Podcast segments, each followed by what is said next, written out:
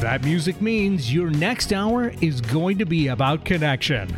Welcome to This Show is All About You, a show dedicated to discussing and experiencing the things we all have in common. When you and me become we explore what it means for all of us. Here's your host, historian, writer, social commentator, and a whole lot of other things, JDK Wyneken. And hello again, everyone. Welcome to another episode of This Show is All About You. Thank you so much for taking the next hour to spend with me. I will do the best I can to make sure it is worth your time as we talk about and dig into the things that are going on around us, maybe in looking at it in a little bit of a different way than we normally do. And hopefully, in the midst of all of it, find something to really connect to with, within ourselves and with each other. Uh, really happy to have you here. If you are listening, uh, to this live today. Drive carefully out there on the freeways. If you're listening to this a podcast, thank you so much for subscribing, leaving me a review. I appreciate it. And remember, you can get this wherever you get your podcasts. If on this episode, any other episodes, there are more than 100 episodes for you to choose from. So I encourage you to take a look. You can find more, uh, find out more about me at my website, wordsbyjdk.com. You can also find out uh, how to connect with me if you look for me on Facebook, Instagram, and Twitter. W Y N E K E N is my weird spelled last name.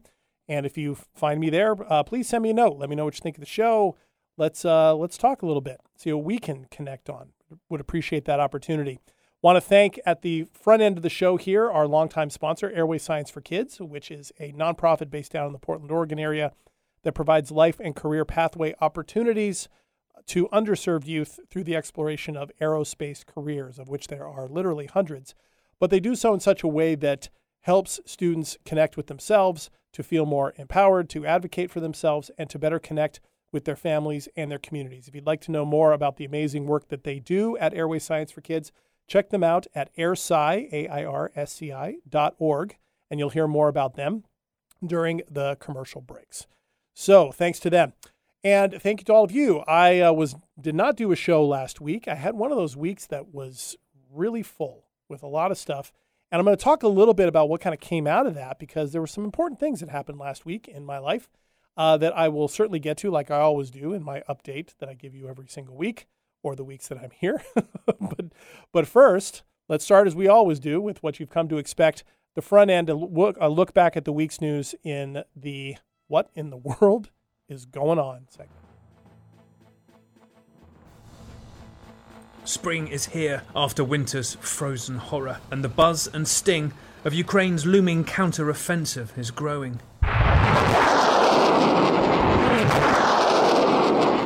Aiming at Russian positions, within 30 seconds, the Ukrainian unit has moved away. It may be a precise operation, but the Russian response is not.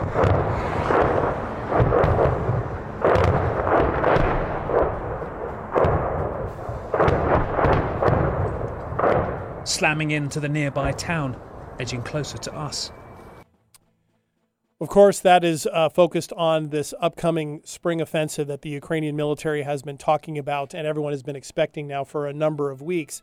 A little bit of a weird situation this week in that the uh, Ukrainian defense minister came out and said, We're just about ready to do this. It's not normally something that you do. If you're going to launch a major offensive, you don't normally, you know, pick up the bugle and blow on the bugle when you're about to charge. Those days are long gone.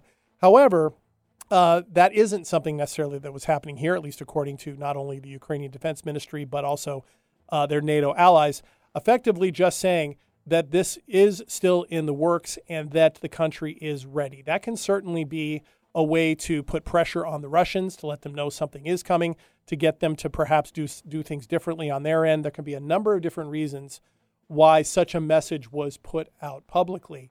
Uh, what is for certain, though, is that we are at that point, that deep breath before the plunge. It might be easy to turn this into something that the war is either going to hinge, is going to go one way or the other on the basis of what the Ukrainians do in this offensive. That may or may not be true.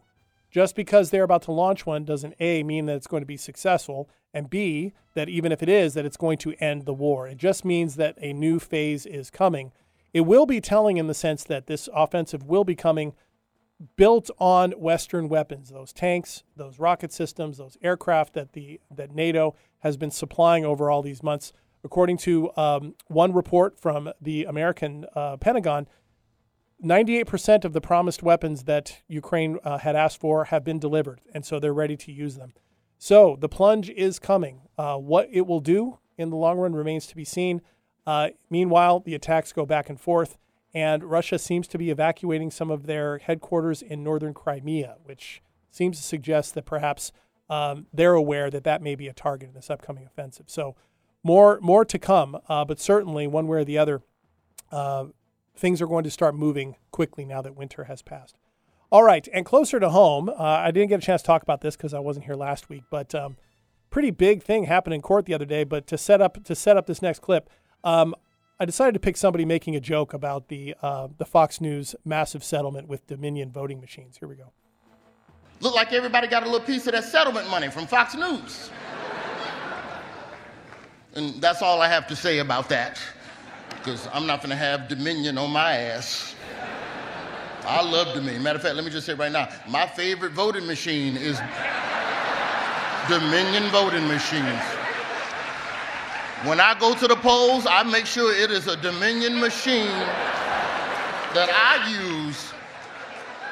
If your election needs the truth, put Dominion in your booth. I just love that. That is comedian Roy Wood Jr. Uh, emceeing the White House Correspondents' Dinner, that big annual event that's held every year. Was over the weekend, uh, in which uh, all the uh, correspondents from Washington D.C. get together and essentially make fun of themselves and make fun of major figures in politics. President Biden was there, actually did pretty well, uh, I, I thought. But I, what I really wanted to talk about was that settlement, the nearly $800 million settlement that Fox News made with Dominion voting uh, voting machines in that defamation suit that Dominion brought forward. Um, by by now, you've certainly caught up on how that all came together. Very last minute, very eleventh hour, a deal was struck on that, and in the aftermath of that, in the past week, uh, it appears Fox News is beginning to call the herd, if, if you will. Uh, Tucker Carlson has been ousted. There's rumors that mo- others who were also in the forefront of putting forward these claims, uh, false claims about the elections being stolen through Dominion machines, may also be let go of their jobs. And it's raised a whole lot of questions about um, what culpability looks like uh, in the media. The fact that Fox News didn't have to issue an apology for any of this on air or otherwise has some people um, up in arms a little bit about that. For me, though, what it's indicative is something as I took a deep breath and stepped back. Um, in all of it, it reminds me of just the power of platforms like this. Uh, when people listen or watch something on television, uh, they have the right to assume that the person in front of them is putting something forward to them in good faith that is based in the truth. And unfortunately, what's happened over a number of years, long before this happened at Fox News, uh, um, in that news division, is that the actual news division at Fox, which is actually pretty good, the people who do the news, Chris Wallace and others were there for a long period of time. That was made smaller and smaller and smaller as the entertainment programming, Tucker Carlson, Sean Hannity, and all those other ones, they were given more and more space. Those were opinion, um, uh, opinion pieces, opinion shows uh, that built ratings, built ratings, built ratings, and somewhere along the line, Fox became really okay between blurring the line between news and entertainment and keeping viewers. That's really what's come out of it. And as soon as an entity that size becomes focused on just keeping eyeballs on the screen or ears listening um, at the expense of the truth, then suddenly what happens is you have, in this case, millions upon millions of people over millions, if not billions of hours being lied to, being misled. And in the end, to me, that is the big thing. It's not whether people should believe Fox News or not, or if those people are stupid or not. I don't go there.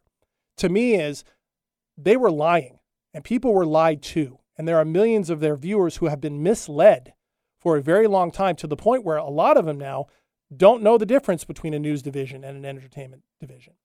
And that's part of the damage here. And $800 million is a, is a good hit. And hopefully that will mean that, that Fox News will take on more responsibility. I, for one, am not going to hold my breath But at this point, Fox News is in the position of having to prove that. Not to, ha- we're not in a position of needing to believe that just because they were willing to pay out 800 million. And it's not over for them because uh, there's another company that's also suing them for defamation for 1.6 billion, and that's still on the way. Okay, so those are my thoughts uh, on that. All right, so now that I am back in the saddle, um, I normally talk about what's going on with me at the end of the show, and I'm still going to do that. Uh, but I want to bring some of it forward um, and talk about it in this this first segment because it is germane to uh, what I want to talk about today. And last week was really, really busy for me. Uh, you know, in addition to all the things that I'm doing, you know, this this podcast, uh, my podcast with Tawny Santabria, Breaking Up with Our BS, and the book project that she and I are working on there. I have a, a novel. You guys have heard about it. I have a novel that I'm pitching to publishers. Um, I have a day job, believe it or not, that keeps me very busy. I'm part of um, a networking group. Uh, there's something I know that I'm missing um, that's in there. Uh, but nevertheless, I'm doing a lot of stuff. And last week, all of it started coming together, not just in terms of me needing to make decisions on some things, but to the point of me looking out, like uh, on my mind's eye, going, I have so many things moving, I don't even know where to put my focus. To the point, you know, I don't know if this has ever happened to any of you, but it reminds me of, you know, you see those videos of sharks coming up on schools of fish, and the schools of fish, they actually gather together because it makes it so hard. There's so many of them in the school. The shark doesn't know where to go, right? If those fish were all the things I'm working on, I was the shark, not sure where to go. And so really what I started spending the week doing in the midst of everything was taking some time away and really spending some time on my own away from all those things, not trying to make decisions. Relax, relaxing, getting into myself a little bit and getting grounded. Tawny and I talk about it a lot on our podcast. Uh, getting centered. And with that came some realizations and some revelations about how to move forward in all of these different areas. And that includes on this show. And I'm excited because the opportunity is coming along at a really good time. I'm excited to, to say if you are in the Seattle area and you listen to this show, um, or and or if you wish you could, and it's not at a time, Mondays at 3 p.m. Pacific time on KIXI 880 uh, AM in Seattle, there are other opportunities for you to listen to it. I'm really excited that every Wednesday, starting this week, at 6 a.m. There's a replay of this show on KKNW in Seattle, 11:50 a.m. So you, if you're driving to work at 6 a.m., spend an hour with me. Uh, it'll be my Monday episode replayed on Wednesday, and then every Friday night, overnight, actually at 1 a.m. on Saturday mornings, also on KKNW, the show plays again. So if you're one of those late night people who on weekend is looking for something to listen to uh, on your way home or having just arrived home and putting your feet up before you go to bed, you have an opportunity to listen to me there. It's really exciting to have the opportunity in a big city like this uh, to have those opportunities. And so, with that kind of building and those coming along, it's it got me thinking about how can I build upon the success of this show myself. So appreciative to Hubbard Radio that they're that they believe in the show so much that they're putting it out there like that. So, what can I do to keep making it better? And so, what I came down to was like, what what are the th- what's the one thing with with this show, with the stuff that I do with Tawny, with my book, with my coaching? That was the thing I forgot. I'm certified human potential coach. With that and my day job, what's what's one I one term, one concept one thing I can maybe put over all that as an umbrella that, to guide all that, or the, the hub at the center for all the spokes to come into connect to. And on uh, Thursday, it must have been, I think it was Thursday, maybe it was Wednesday, I was simply walking through my house and through the hallway. And all of a sudden, right in the middle of the hallway, it hit me.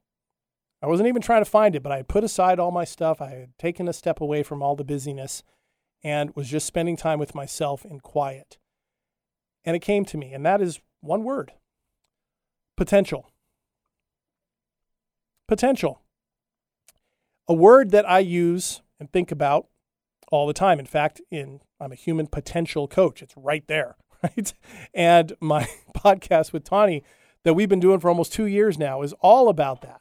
It's all about potential and the potential we have to grow and move beyond the BS stories that we tell ourselves in our emotional states that just make our lives so much more difficult. Putting my book forward, my book itself is about the potential for us to grow and heal and change and connect. This podcast, a lot of the stories I tell on this show have to do with people, the stories I tell, people reaching their potential or facing choices with their potential. All those things fit together. The sponsor of this show, Airway Science for Kids, is all about helping kids reach their potential, to understand what it is, first of all, and then to explore it and to continue to build. And it's a term that's really wide open. It's really, it can be really nebulous. Are we talking about a potential in a career? Sure. Potential in building a happier uh, life more with more ease? Sure. Are we talking about different types of growth, spiritual growth, emotional growth, uh, physical health, overall mental health. Yes, yes, and yes. There's so many things that we could group under that that I suppose if if things were too broad in my life, it might be too nebulous a term to use as a unifier, but I don't think so in this. And so what does it mean for this show going forward? Well, not necessarily huge changes from what I've done before, but perhaps more of a focus around that idea because if you think about it, potential is something that we are always keeping our eye on in our own life, as well as the potential of this event. I talk every week on this show about the war in Ukraine. What's the potential of what that's going to do? that's that's a type of potential that we pay attention to. You know, politic politics is so much about potential. We talk about it in sports, athletes reaching their potential. We talk about it in raising our kids, our children, recognizing and moving towards their potential in these areas. We actually we actually throw that term around quite a bit, realizing our potential. If you sit back and think about it, it's probably a very common thread in your own life, wondering about your own potential or the potential of a situation to go positively or perhaps negatively. Just about anywhere. So, why not embrace that? Why not take a close look at that? And I got to thinking that perhaps where some of the shifts can take place in this show, and I get to do that because it's my show. Well, some of those show, some of those changes or adjustments can be to reflect that a little bit more. Okay? And so when we come back from the first break, I'm going to tell you a story, short story that will illustrate this a little bit as our story of the week and then elaborate on that a little bit more. All right. So uh, come on back on this show is all about you. See you in a minute.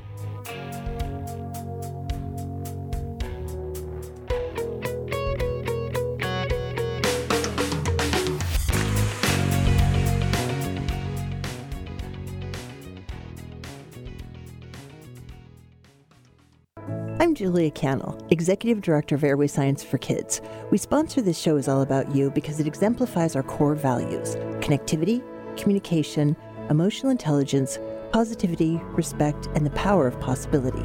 Help us introduce historically excluded youth to all of these through the wonder and promise of aviation and aerospace careers. Airway Science for Kids, providing aerospace to all. Visit airsci.org to learn more and to contribute your talents.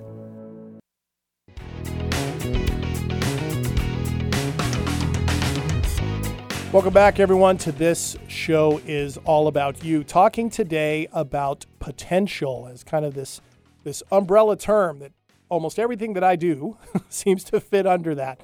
Uh, it's I'm obviously very interested in it as as a historian. I'm always really interested in how human beings over time have shown their potential or fallen short, or what are the potential of certain actions upon later events, that type of thing also a certified human potential coach. I'm interested in helping my clients uh, better understand what their potential is uh, and where they can go and where maybe they don't want to go. So there's that. By novel is all about the potential to grow and change and confront ourselves and our past and our past mistakes. And I've tried to live my life around that, around the potential to grow over time. So, as a way of embracing all of that on this show. The show going forward is going to be focusing a lot more on stories that illustrate that. Both stories that I tell in here that might be from history, might be from my own life, might be from contemporary events around me, and might also be from guests. I'm going to be bringing on more and more guests in the weeks ahead who are people who are invested and in the midst of these pushes towards their understanding of what their potential new endeavors or in the middle of middle of transitioning in life or are really swinging for the fences right taking some taking some bold shots uh, in their life it's one thing I think when we hear about it from people that are very well known who have done that and have uh, done very well for themselves. It's one reason why we love to hear stories and watch shows uh, and pay tickets, uh, pay money for tickets to go see people who have, you know, written a book or have a TV series or a movie star or uh, some sort of celebrity. There's a reason why we like that. The challenge with that, though, as I've seen and I've experienced it, is that sometimes that that whole thing can feel so far away right? Because that person has already gone through that and has come around the other side. But what if we started hearing on a weekly basis people who are in the midst of it?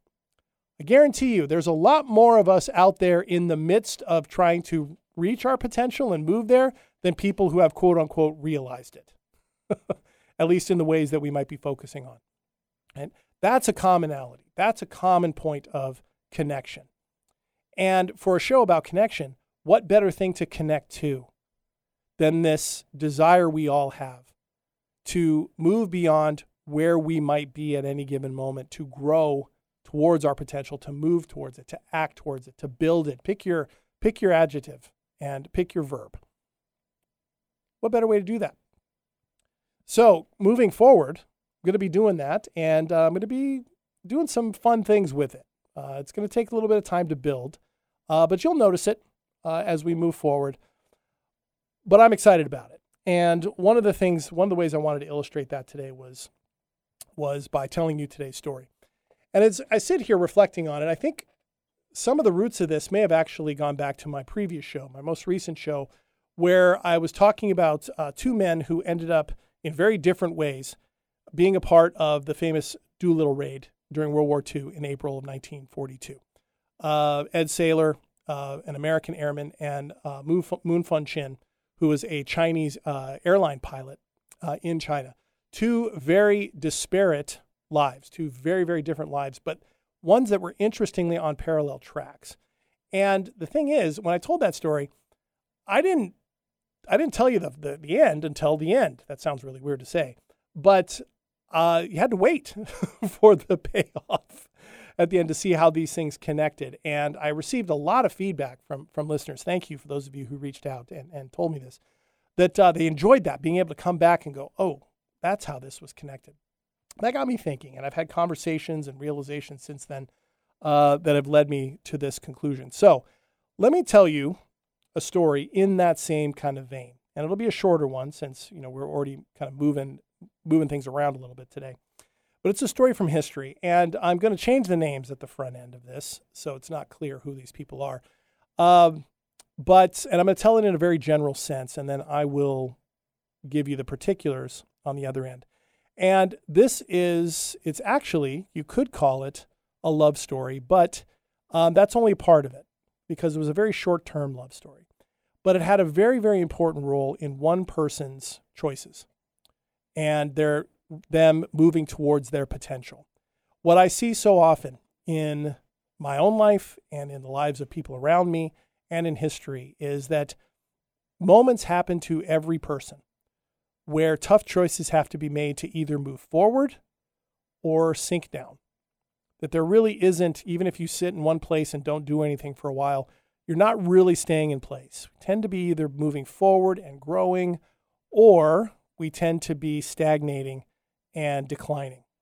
Right? I think of uh, the great line um, Andy Dufresne in Shawshank Redemption, where he says, at a very pivotal point in the movie, I guess it comes down to a simple choice, really: get busy living or get busy dying.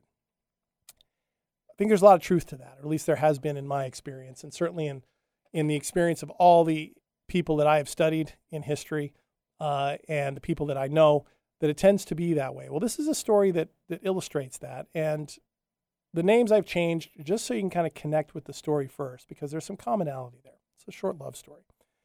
This is a story of Ben and Beth. Ben and Beth met when Ben was about 24 years old. And Beth was just a couple of years younger than that. And they met in Kentucky.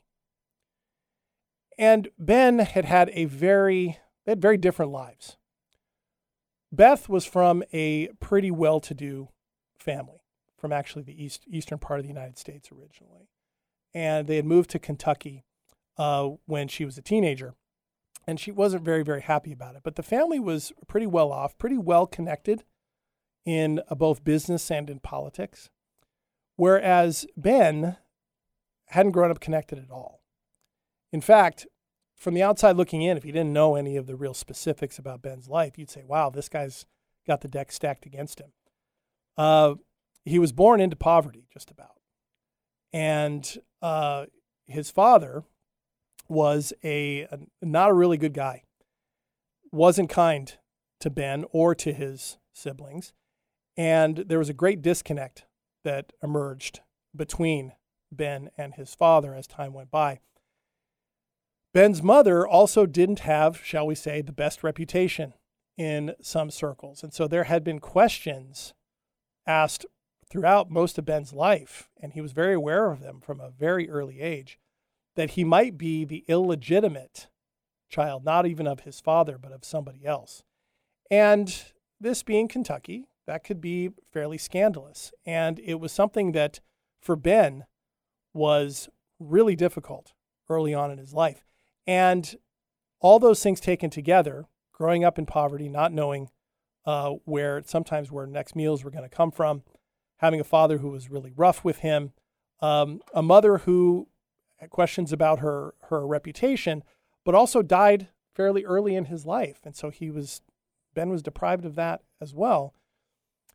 He had to really lean into deciding whether or not he was going to go the route of so many others not just in, in his area, but anywhere, in falling into resentment, uh, self destructive behavior, you name it. Well, instead, he invested in what a lot of people do in situations like that, um, connecting with other people's and, people and garnering the attention of other people. Ben became really focused on catching people's attention, making them laugh with stories, um, but also inspiring them with his ability to just about recite anything verbatim after he heard it. He simply had a, I guess we would call it a photographic memory now.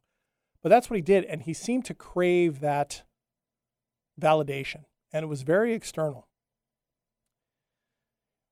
A little later in life, he actually saw, he was actually part of military service. And he led a small military unit uh, in a very small uh, war, in which he saw a number of his friends get killed. And it was something that stayed with him uh, for his life. And not long after that, he met Beth. And Beth had moved into the area. And Beth was uh, some a person that everybody noticed.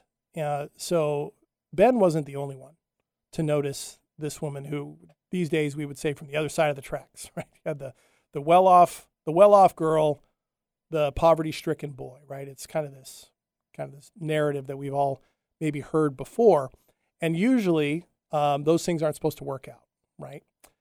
In this case, though, what was interesting was Ben was very much interested in Beth, but so seemingly was everybody else in this town. Uh, was outside of Lexington, Kentucky, and all of a sudden, she was receiving a lot of interest from um, from other men in particular, and to the point where she ended up getting engaged to another uh, young man about Ben's age, but someone who had moved in again, also from the East Coast, from New York City, had moved in and was making a lot of money in the area in uh, in ranching, and the, the idea was this guy was up and coming.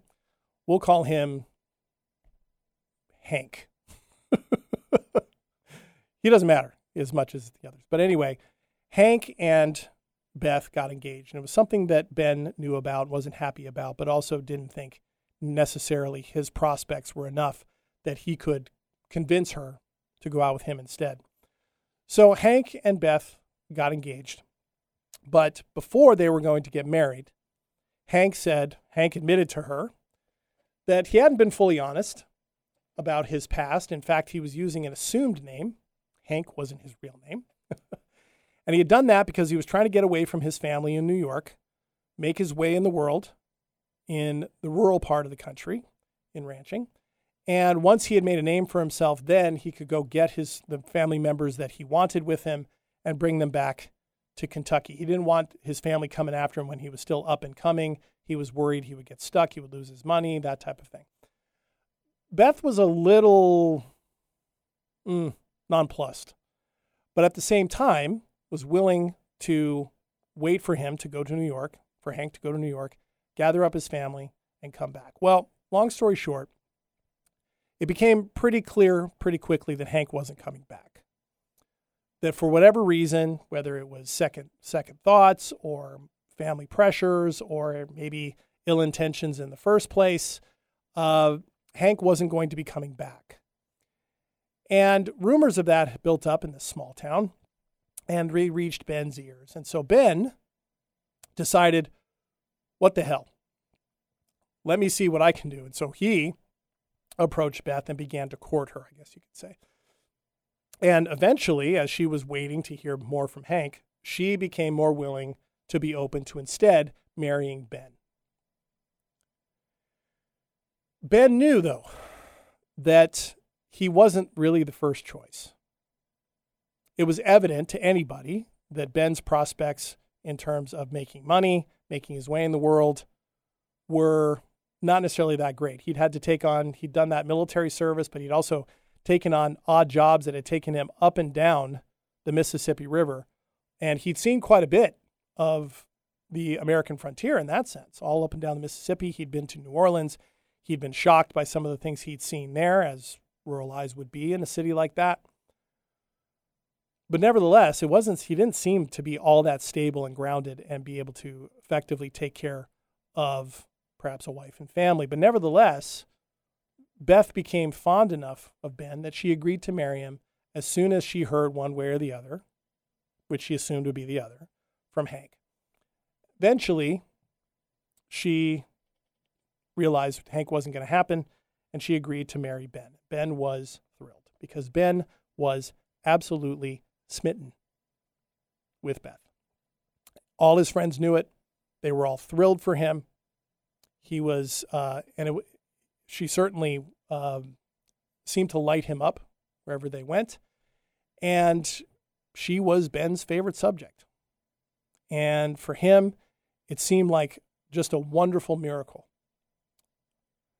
and then things turned. In when Ben was 26 years old, Beth became ill. And they didn't quite know what it was at first. Seems like a fever. She became um, hot to the touch, flushed, um, feverish, had difficulty um, staying conscious. And within just a few days, with Ben at her side for the last part of it, which Beth insisted, Beth's condition deteriorated and she died the tender age of 24. Ben, to put it mildly, was devastated. It had seemed a cruel joke, he said to one friend, that over his whole life, um, to find this person who he loved more than he thought he could love anyone or anything, have that promise of marriage and spending his life with her, to have her just die and die in so cruel a fashion. And Ben sunk into a very, very deep depression. So much so that his friends became outrightly concerned for him and refused to leave him alone. They would stay with him at his house, they would go with him to work, they would make sure somebody was with him if he was going to restaurants or going out on jobs somewhere.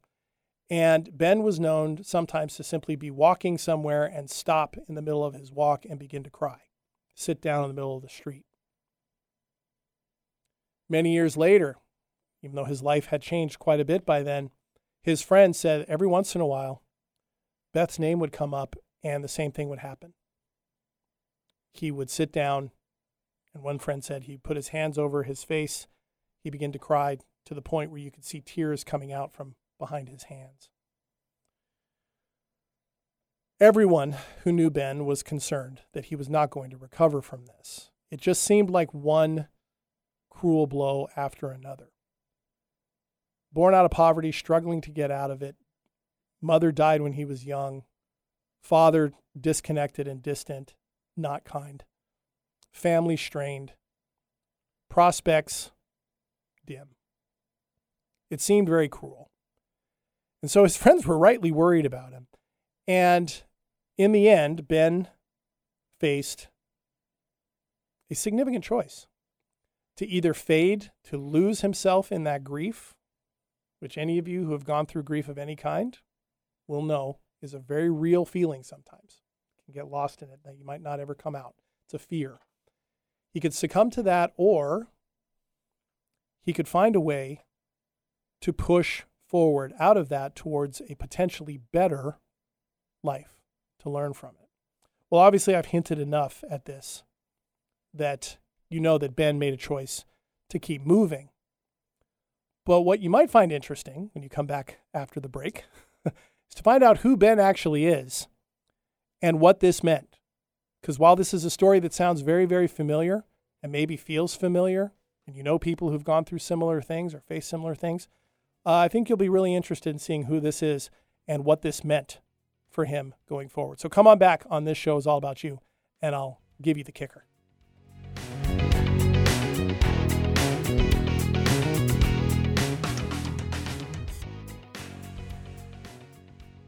Kids never have trouble dreaming about their future. The challenge is providing them the resources and opportunities to reach them. This is especially true from historically underserved communities. Fortunately, there's an organization that can help those dreams become reality.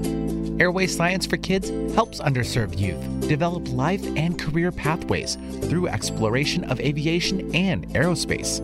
Using in person and virtual programs, along with partnerships with companies, educational institutions, community health providers, and other resources, Airway Science for Kids helps students not only find their dream careers, but also learn how to better advocate for themselves and connect more effectively with their families, peers, and communities. To find out more, visit airsci.org. That's A I R S C I.org or email info at airsci.org. Airway Science for Kids, providing aerospace for all.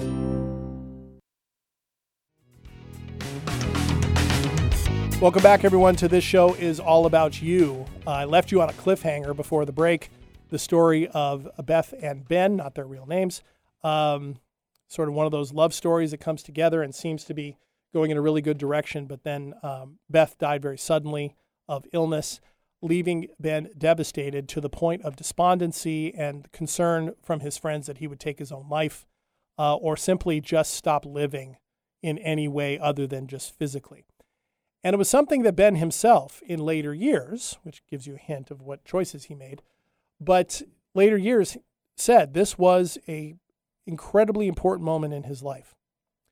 He'd certainly known hardship. He'd certainly known grief before with the loss of his mother and uh, being estranged from his father and the struggles involved in living hand to mouth and trying to make your way in the world.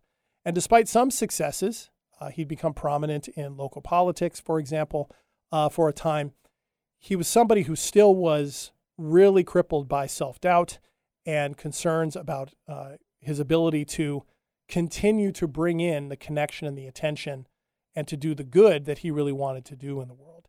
And so this period of time uh, was crucial in his life.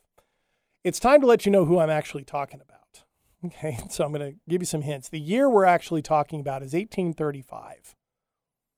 Was the year that Beth died, and Beth's name was in Beth. Beth's real name was Anne Rutledge.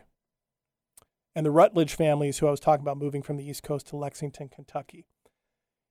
You may have guessed by now who the other person is, but in case you haven't, Ben is Abraham Lincoln. Yeah, that Abraham Lincoln. who became the 16th president of the United States, uh, who many consider to be the greatest president in American history, certainly is one of the most important, uh, because, of course, he presided over the Civil War. And his thoughts about the evils of slavery, the importance of uh, healing, forgiveness, providence, union, have inspired people long since his death after his assassination in 1865. This was a full 30 years before that fateful day at Ford's Theater at the end of the Civil War. And the point here of telling you this story, first of all, is to point out that it's really easy when we think about great people, quote unquote, to think that they were always destined to get there. Or to think it was just, you know, that maybe it, because they became great, they aren't really, they at some point cease to be human in any way that we can connect with.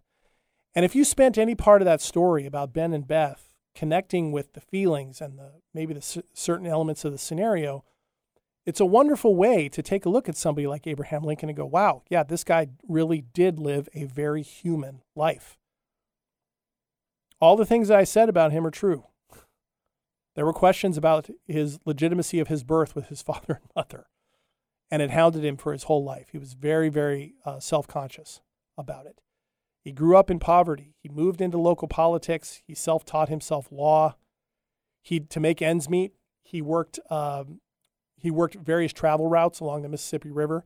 And what he saw in New Orleans, I hinted at difficult things in that city. It wasn't what that city is famous for now that bothered him. It was the fact that he, it seems uh, that he saw slave auctions happening there. And there was a good possibility that he saw slaves move through his, where he lived in Kentucky and it was something he said he considered to be a lifetime scourge in his mind, that he was against it. So he witnessed all of these things, and then trying to make his way in what was decidedly a very cruel world, he has this situation with Anne Rutledge come up, and then she dies. And he nearly falls apart. So, what did he do? In the end, Abraham Lincoln kept going. On one level, he'd been effectively prepared for the grind that it was going to take to keep moving through such a profound loss. He'd experienced loss before, he'd experienced hardship his whole life. He wasn't exactly, by his own admission, and by pretty much everybody else's admission at the time and ever since, wasn't the most attractive of men. He was tall, gangly, awkward, People thought he had a strange voice. But they also found him very affable, very likable, very kind, very sensible, even when people didn't disagree with him, and very patient. Some recognized that some of that was wanting to get acceptance from others, but also some people also saw that as he didn't have any desire to needlessly antagonize anyone either. He was kind hearted in a lot of ways and also ambitious. And he faced that dilemma with ambition that all of us can face. To what degree are we looking to do good with that ambition? And to what degree are we looking for validation from the outside on our value and our worth? He never resolved that for the rest of his life. Even after he met his eventual wife, Mary Todd, and had children and became more prominent in national politics, and then presided over the worst crisis the country had ever seen up until that point and one of the worst crises it's ever faced. He was decidedly human. And greatness was something that emerged out of the combination of the circumstances around him, the opportunities that that gave him, the choices that he made, and the temperament that he had developed around his experience earlier in life. And any biographer of Lincoln will talk about the loss of Anne Rutledge as key in Lincoln's life. Once he was able to start putting one foot in front of the other again, with a lot of help from his friends, Lincoln threw himself into his political work, into learning more about the law, self taught lawyer. That's pretty incredible. Taking on cases of all kinds, everything from uh, property law to disputes, criminal law, anything he could do to make ends meet. He campaigned for national politicians running for president, Henry Clay and others in the Whig Party, which at the time was what he was affiliated with. Eventually, a splinter of that becomes the Republican Party. And of course, in the 1850s, when running for Senate in Illinois, faced off with Stephen Douglas in a series of eight different debates over the rightness or wrongness of slavery and helped make Lincoln a national name. But all of these things, all of his positions, came from an accumulation of his experience, his knowledge, and his responses, in large part to what happened after Anne Rutledge died. In some way, shape, or form, a way that was decidedly not perfect, would not necessarily match up with what we would say would be the healthiest reasons psychologically or mentally to choose to do things, he kept pushing forward and f- continued to make meaning and find meaning in what he was doing. He focused on the injustices that he saw around him, slavery being the major one. He continued to be concerned about increasing his political standing. Mary Todd's family had better standing in the political and economic world than he did. So it was moving up in the world by marrying into her family, although they definitely did love one another.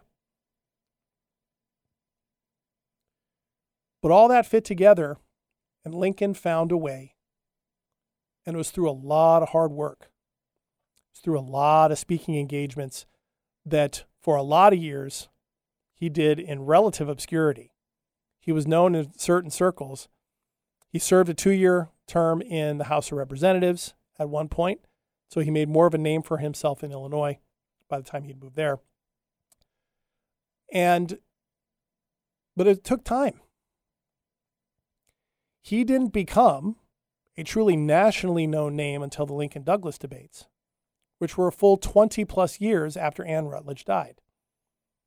And he didn't become a real, real, real national figure until he was nominated by the Republican Party in the 1860 presidential election, up against three others who when all when they all ran against one another, Lincoln came out on top by a very small margin, a plurality. And he wasn't even on the ballot in the southern states because the southern states said Lincoln is anti-slavery. So we're not going to elect him. So he didn't even appear on the ballots down there. But he still won. And right after his election, in the meantime, between his election day and his inauguration day, a number of southern states began the process of seceding from the Union making a war, civil war, all but inevitable. And it raises the question, to me at least, man, first of all, what if he doesn't come out of that despair?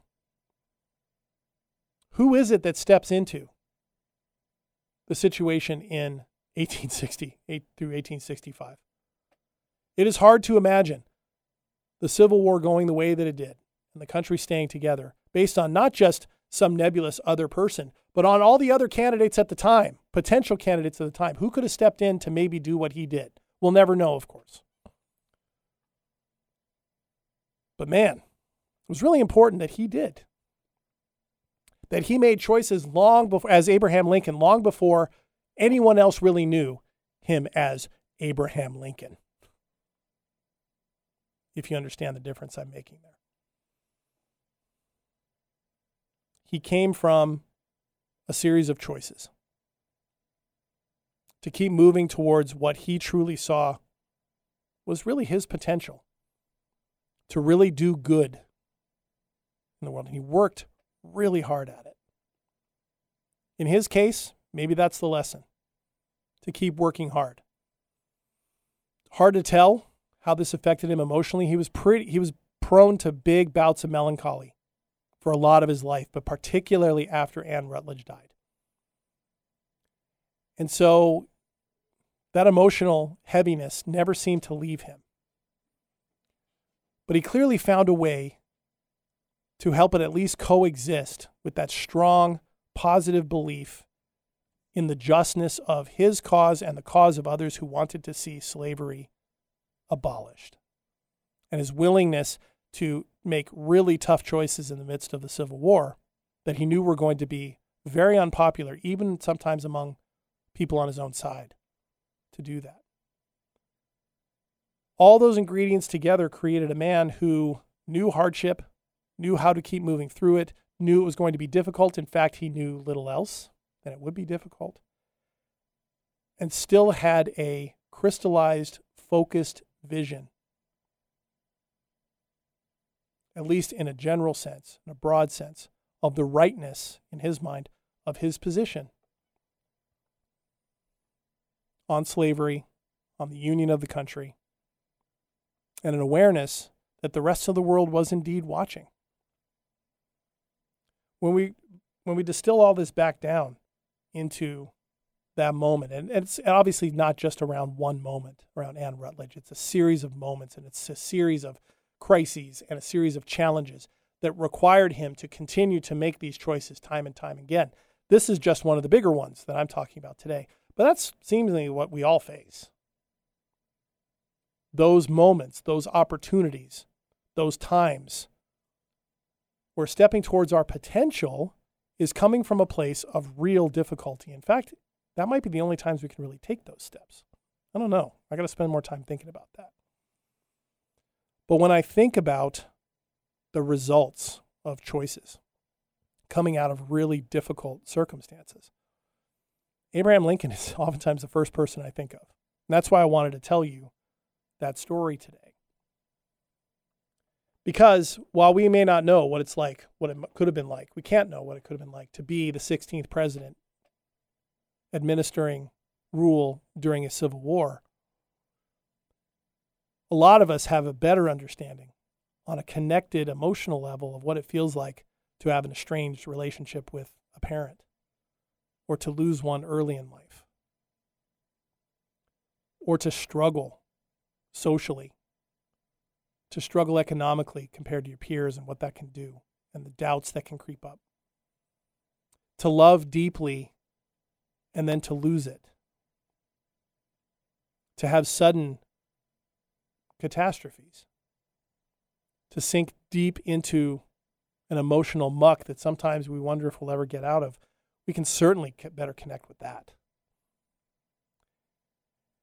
And I find that the big scheme of things, comforting and inspiring. Not because I think that I'm on the verge or anybody, any one of us or anybody I know is going to be the next Abe Lincoln. There won't be another Abe Lincoln. But because it means we can take steps to end up somewhere else. And to keep doing that time and time again to realize more of what our potential is. And then once we do that, to maybe find some more grow towards some more. Seems to me what drives us most often in life is exactly that. All right. So that's why I wanted to tell you that story today. Um, and that gives you a sense of where I'm at as well.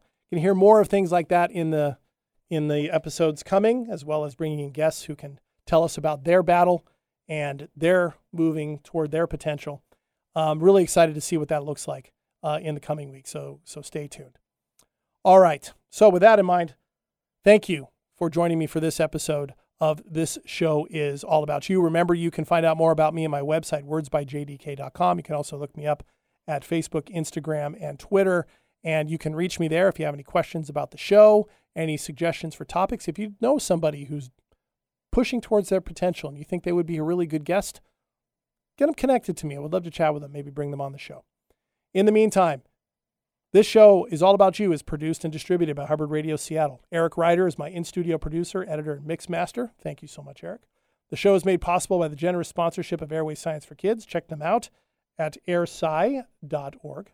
The original theme music is by Dave Nelson of Lens Group Media. Special thanks for contributing to this episode. All that went well for me this week has to go to Julia Cannell, Tawny and Dave Santabria, Bruce and Cindy Bullard, Dean Cameron, Isabel Gallegos, Kathy Lewis, Ann Foster, Phil McCoy, Ashley Nebel, Stacy Heller, Katie Beck, and Eric Krima. A couple of other thank yous. Special thanks to the Seattle Kraken. Thank you so much for bringing playoff hockey to Seattle in only your second year. And I don't know what it is, Denver, but we're beating you in everything, seemingly, these days. I'm not sure what that's about. I'm going to try not to gloat because turnabout is fair play. But thank you so much to the Kraken for making things exciting. Um, and thank you also, Denver, for not banning us from coming to visit you, which is really good because my sister and brother-in-law and niece and nephew live there. So I want to I want to come into the state. And of course, thank you to listeners, all you listeners. Thank you. I couldn't do this for you without you. And to send you off for the rest of the week, let's end with this original haiku. Our potential can only be realized if we act on it now. Chins up, everyone.